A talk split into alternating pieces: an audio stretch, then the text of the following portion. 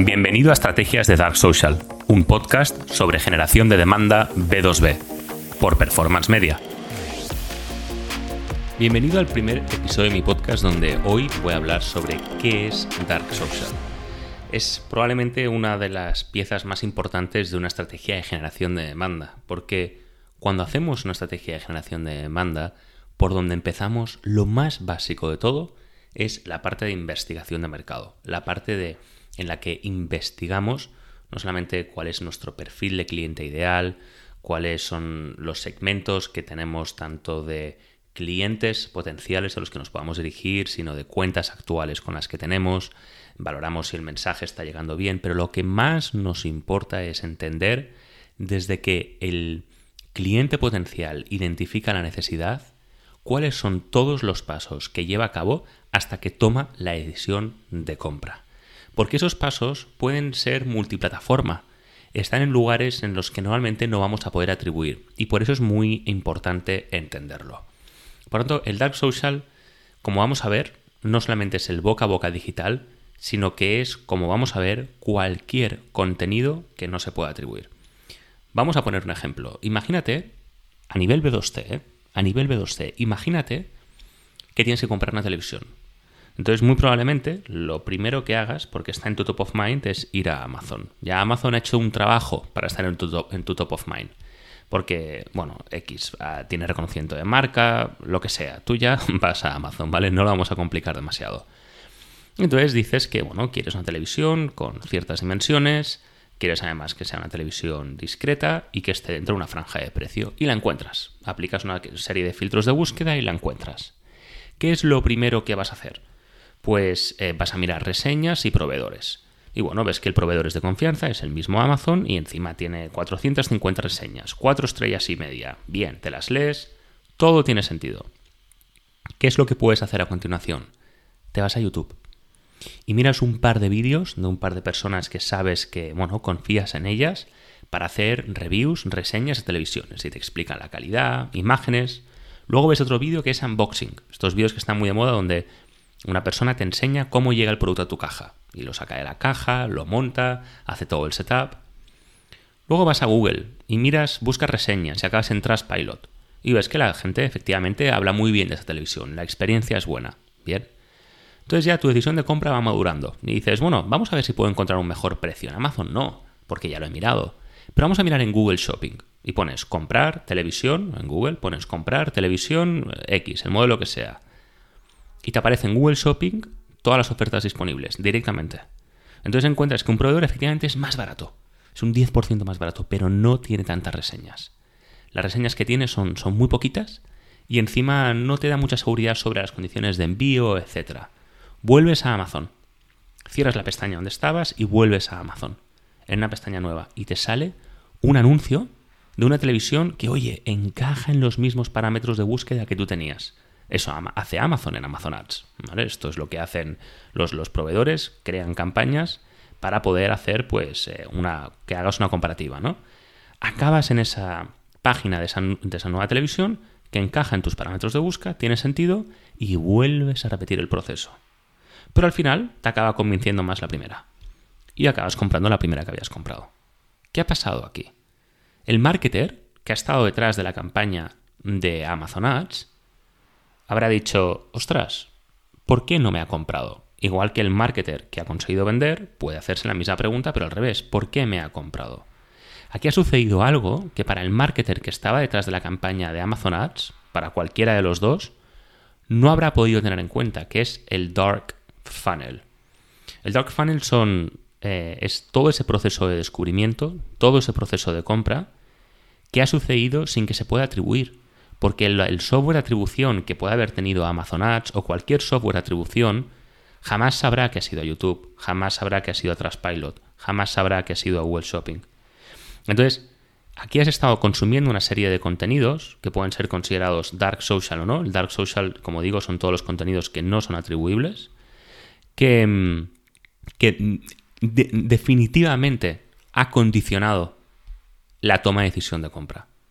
Todo eso, por tanto, ha sido el Dark Funnel que se compone de todo el Dark Social. Entonces, Si esto es tan complejo a nivel B2C, imagínate a B2B, donde existe mucho más miedo, porque existe mucho más riesgo, porque los importes son mayores, porque tienes una reputación como empleado dentro de la empresa, porque si eres el CEO o eres el CMO, da igual, existe un riesgo económico mucho mayor, hay que cumplir con ciertos objetivos. Si te equivocas con la televisión, mira, te has equivocado con la televisión, pero más o menos funcionará, ¿no? Pero si te equivocas en una empresa tomando una decisión de compra, las repercusiones pueden ser mucho mayores, pueden afectar directamente a los objetivos de la empresa. Entonces, imagínate lo complejo que puede llegar a ser esto.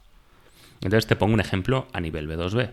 Imagínate que decides contratar un software de contabilidad porque identificas que el tuyo no funciona bien. No hace falta que nadie te lo diga, lo has identificado tú solo. O porque estás siguiendo a una persona en LinkedIn que te está hablando de las virtudes de los nuevos softwares de contabilidad. Y entonces eso te hace ver que realmente tienes necesidad porque el tuyo está muy atrasado y te hace acentuar todavía más cosas que, bueno, las estabas pasando por alto, pero ves que realmente puede haber una solución. Entonces, ¿cómo va a empezar todo ese proceso de descubrimiento? Bueno, aquí puede que estés consumiendo ya un podcast de un asesor financiero que precisamente explica cómo debe funcionar a nivel financiero la empresa moderna del siglo XXI. Puede que ya participes en un foro de asesores financieros o de expertos financieros en el que habláis precisamente de softwares de finanzas. Puede que incluso estés participando en un Slack abierto donde hay 15 o 20 responsables financieros con los que hablas de forma regular para poder afrontar retos, para plantear preguntas, compartir aprendizajes. Puede que incluso dentro de tu Slack privado de la empresa, tu equipo financiero, alguna vez haya compartido alguna herramienta de software que incluso habéis probado. Puede que acabes yendo a Google Search y busques mejores herramientas de software financiero. Y te sale Google Ads, pero lo evitas. Vas al primer post. El primer post ves que es una comparativa. Entonces, cuando ves las 3 primeras herramientas, acabas yendo a foros a preguntar si alguien lo ha utilizado. A la semana siguiente vas a un congreso. Presencial o no, me da igual. Y te hablan precisamente sobre una de las herramientas. A la otra semana vuelves al despacho. Compartes una de las herramientas con el CEO. El CEO, por su lado, ha llevado a cabo el mismo proceso. Porque un influencer B2B al que está siguiendo le ha dicho que hay un software de contabilidad muy bueno. ¿Cuándo acaba ese proceso? Y lo mejor, todo lo que acabo de explicar es un proceso de Dark Social. Es un proceso que cualquier marketer que con una campaña de SEO o con una campaña de performance está intentando hacer un seguimiento de todo lo que estás haciendo para poder formar una decisión, no va a poder hacerlo. Entonces, ¿qué es lo que pasa? Que vivimos en el año 2022. Estoy grabando este podcast, este episodio en el 2022. Vivimos en un mundo en el que el B2C ha triunfado en el canal digital, ha triunfado. Y nos hemos acostumbrado a crear estrategias donde todo es medible, donde nosotros, como marketers, hemos creado los embudos para los compradores. Nosotros les hemos dicho a los compradores lo que tenían que hacer hasta ahora. Y eso, mientras el CPM era bajo, nos lo podíamos permitir. Pero ahora han pasado 2 cosas. Que los CPM han subido y el comprador, el usuario de Internet, ha madurado a todos los niveles. Y hay muchas formas de demostrarlo esto. Para empezar, tal y como te acabo de explicar, que funciona un proceso de decisión de compra. Pero cuando el comprador, cuando el usuario en sus primeros días de Internet empezó a navegar por Internet, no existían las redes sociales. No existían los influencers, no existían muchos de los foros en los que estamos hablando hoy en día. Incluso hablábamos de forma distinta. Basta con ver la agresividad en una red social como Twitter, la de hace 10 años, y cómo empieza a hablar la gente ahora. Ha cambiado mucho. Estamos madurando como usuarios dentro de Internet. Ya no leemos blogs, ahora vamos a TikTok, vemos vídeos. Entonces, ha cambiado tanto que hoy en día intentar meter a alguien dentro de un embudo es muy difícil. Y sin embargo, como marketers es lo que hemos intentado. Y el comprador B2B, el usuario digital de hoy en día, no quiere meterse en embudos. Rechaza una llamada de ventas por haber descargado un ebook, por haber descargado un white paper, por haber entrado en un webinar. El comprador B2B de hoy en día lo que quiere es descubrir la solución a sus problemas por su propia cuenta. sin necesidad de entrar en una llamada de ventas. Y eso lo va a hacer en el Dark Social. Por eso, en el Dark Social es donde debes ganar. Por eso, una estrategia de generación de demanda que haya hecho bien su trabajo y haya sabido hacer una buena investigación de mercado, una aptitud crucial para cualquier marketer y olvidada hoy en día, cuando has hecho bien ese trabajo, entiendes que ese proceso de descubrimiento está en el Dark Social. Entonces, ahí es donde tu empresa B2B tiene que ganar, porque es donde se están tomando decisiones.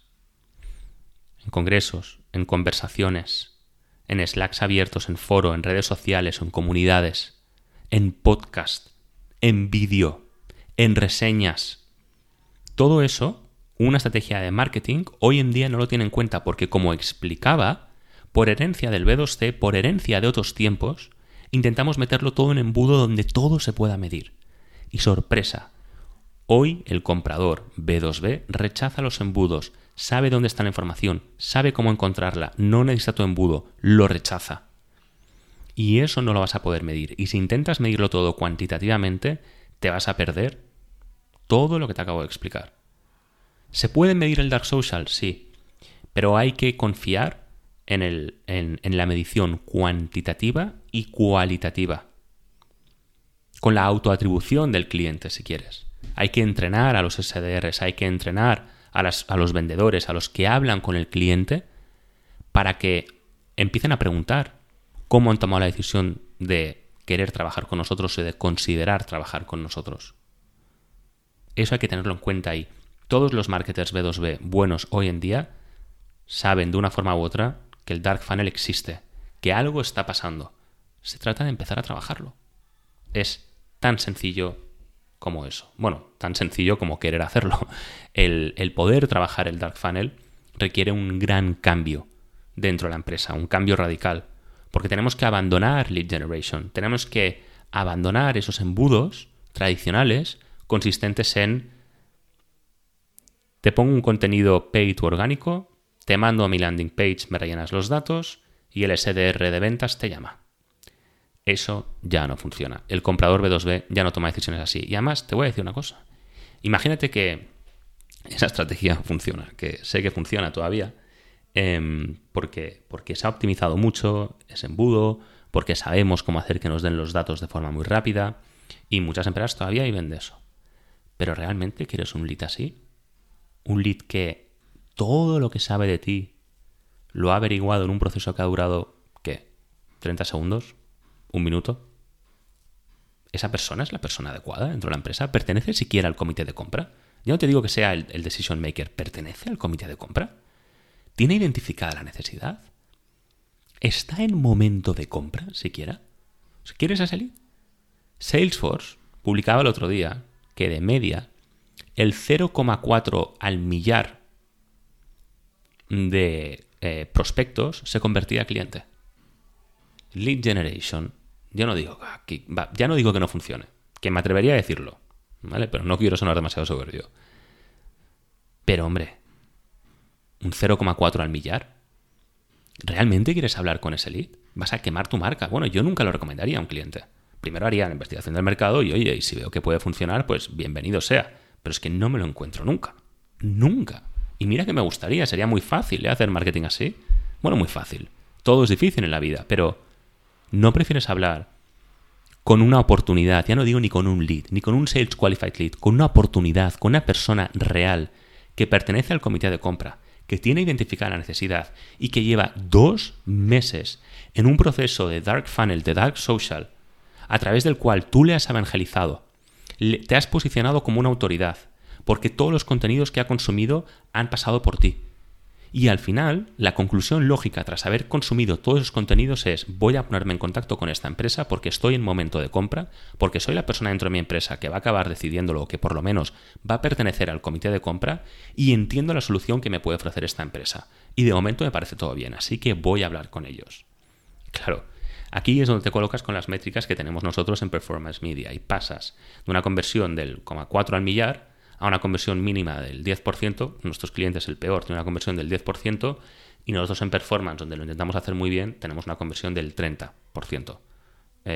Ahora mismo no sabría si decir si somos el mayor caso de éxito, puede que haya un cliente que lo está haciendo mejor todavía. Pero 30%. Pero vamos a decir, va, un 15, un 20%. Y ya no solamente eso, sino que aumenta, y esto es muy importante, la velocidad de conversión. Cuando te encuentras con un lead que viene tan preparado, has estado trabajando el embudo desde que surge la necesidad. Y cuando se pone en contacto contigo, a lo mejor han pasado 3, 4, 5 meses. De media, por ejemplo, en performance son unas 10 semanas.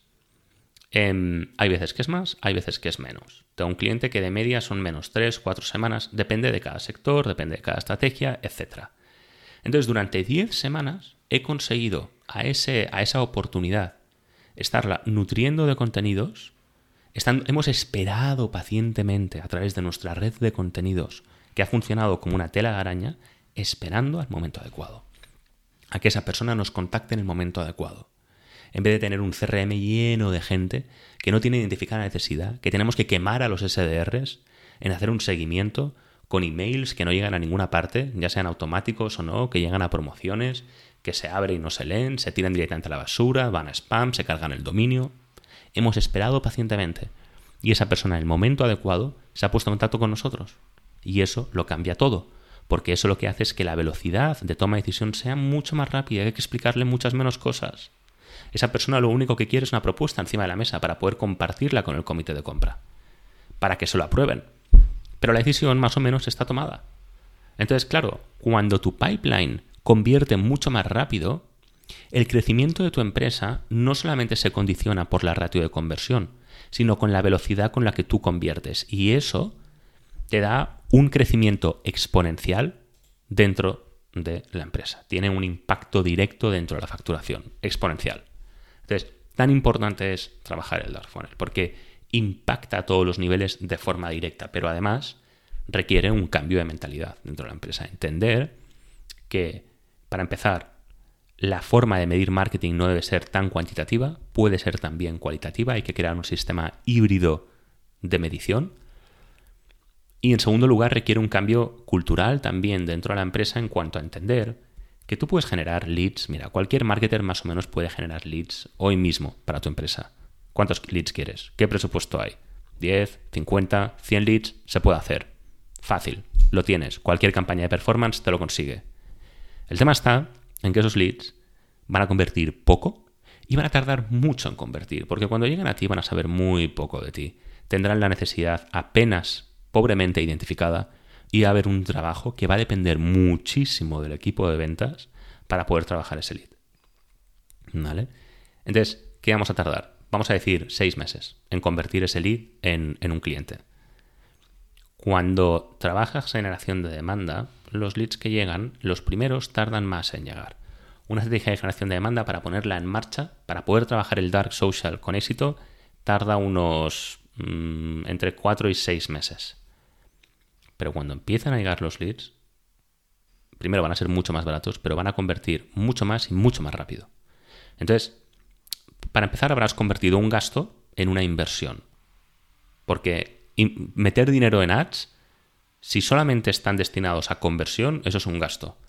Pero si metes dinero en generación de demanda, eso es una inversión. Estás construyendo un activo para tu empresa, donde si el mes que viene dejas de invertir, va a generar oportunidades igualmente, mientras que el lead generation no. Entonces, esas oportunidades que te lleguen van a tardar más en llegar. Pero es que a lo mejor empiezas a generar clientes más rápido con generación de demanda, porque van a venir más preparados y convertirán más. Estoy remitiéndome en realidad a un caso de éxito real, donde junto con generación de demanda hicieron dentro de la empresa lead generation, el primer cliente vino de generación de demanda. Y eso que lo pasamos mal, lo pasamos muy mal. Porque cuando lead generation empezó a generar los primeros leads, las primeras demos, nosotros no habíamos conseguido ni un solo lead. Y estuvimos tiempo así. Ahora, el primer lead que llegó fue de los primeros leads. Creo que fue de los 5 primeros leads. A la semana había firmado el contrato. Es así, es así, es así. Entonces, el Dark Funnel existe, Dark Social existe, hay que trabajarlo, hay que estudiar bien el comportamiento del cliente y hay que adecuar la estrategia a cómo los clientes B2B, los compradores B2B, se comportan en el 2022. En vez de decirles a ellos que tienen que pasar por un embudo porque tú lo has dicho. Eso es generación de demanda usando Dark Social como principal arma, como la arma secreta de la generación de demanda. Gracias por haber estado conmigo un episodio más en Estrategias de Dark Social. Si quieres estar al día sobre lo último en estrategias de generación de demanda B2B para SaaS, por favor, dale al botón de suscribirse y así no te perderás ni un solo episodio nuevo. Muchísimas gracias.